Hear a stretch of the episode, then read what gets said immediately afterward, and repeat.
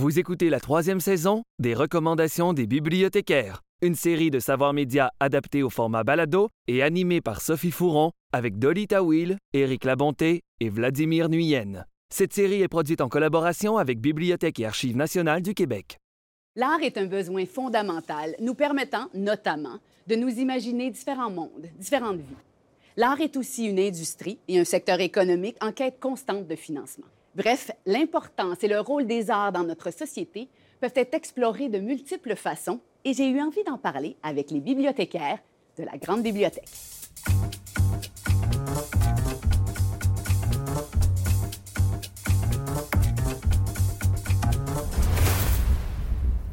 Alors, Denis, de tous les ouvrages écrits sur l'art ou la démarche artistique, t'en as choisi deux. Oui, donc euh, j'ai choisi pour vous Une ville qui danse d'Aline Apostolska.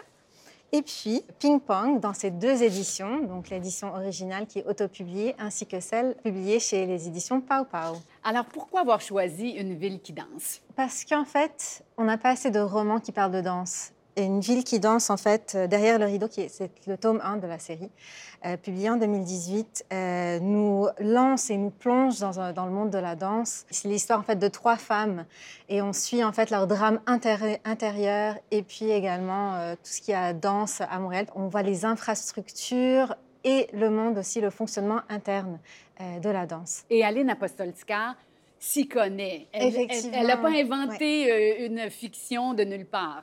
Non, c'est une experte, une journaliste, chroniqueuse, Critique de danse. critique effectivement de danse. Donc, euh, donc c'est la personne parfaite pour écrire un livre euh, sur la danse effectivement. Sinon, on y va du côté de la BD. Oui. Et là, on est ailleurs complètement avec Sviane, qu'on adore, Ouais. qu'on adore. Oui. Oui, qui nous, euh, qui nous offre toujours des BD euh, savoureuses. Mais là, il est, il- elle nous parle de quoi? Donc c'est euh, un essai bande dessinée qui parle de la création artistique, donc qui décortique un peu le processus de, euh, de création. Donc euh, quand on a un blocage, euh, qu'est-ce que ça veut dire? Et c'est une BD aussi qui est hilarante, très humoristique, très très drôle. Euh, donc c'est vraiment un plaisir euh, de, de lire Ziane. Et elle a demandé la collaboration d'autres artistes pour, euh, pour l'écrire. Effectivement, donc en fait l'édition originale est en noir. Oui. Et puis en vert, on retrouve en fait des contributions de BDistes, Oui. euh, notamment euh, Caton, euh, Sophie Bédard, euh, Jean Peled. et ils se renvoient la balle, ils se renvoient la balle de ping-pong entre eux sur la création littéraire, sur le processus de création artistique. Bien, ça donne le goût, qu'on soit artiste ou non. Merci beaucoup pour tes belles suggestions, Dolly. Merci Sophie.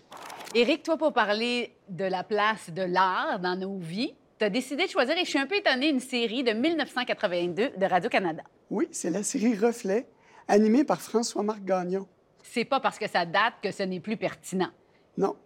Reflet, c'est le genre de série que, quand on sort du Musée des Beaux-Arts puis on vient d'aller voir la collection permanente, ben on se dit, j'aimerais ça en savoir plus sur l'art canadien et québécois. Puis là, on regarde partout, puis il n'y a rien. Puis la série Reflet touche à ça. On va parler de Bordua, on va parler d'Ozias-le-Duc, on va analyser des œuvres. C'est un mini cours d'histoire de l'art pour monsieur, madame, tout le monde, avec François-Marc Gagnon, qui était lui-même professeur d'histoire de l'art à l'Université de Montréal. Il parle de l'art en général, il questionne l'art. L'art est-il le reflet de la réalité? L'art euh, doit-il euh, représenter exactement ou non la réalité? Quelle pertinence et quelle importance en même temps. Oui, mais ça, c'est que ça n'a pas changé, ça reste la base. C'est ça. Excellente suggestion. Vladimir, toi, pour nous parler d'art, tu as choisi de nous présenter deux essais d'auteurs québécois. Oui, le premier est La culture enclavée de Claude Vaillancourt et le second, Pour nous libérer les rivières d'Hugo Latulippe.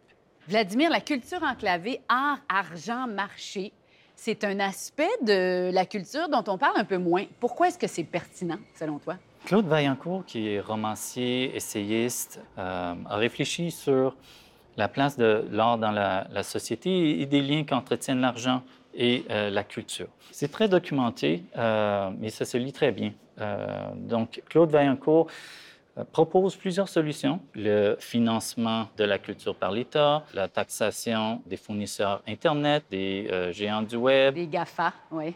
ainsi qu'un accent qui serait mis sur la mission éducative que les médias pourraient adopter ou euh, mettre de l'avant pour développer les publics. Intéressant. Merci d'avoir suggéré, Claude Vaillancourt.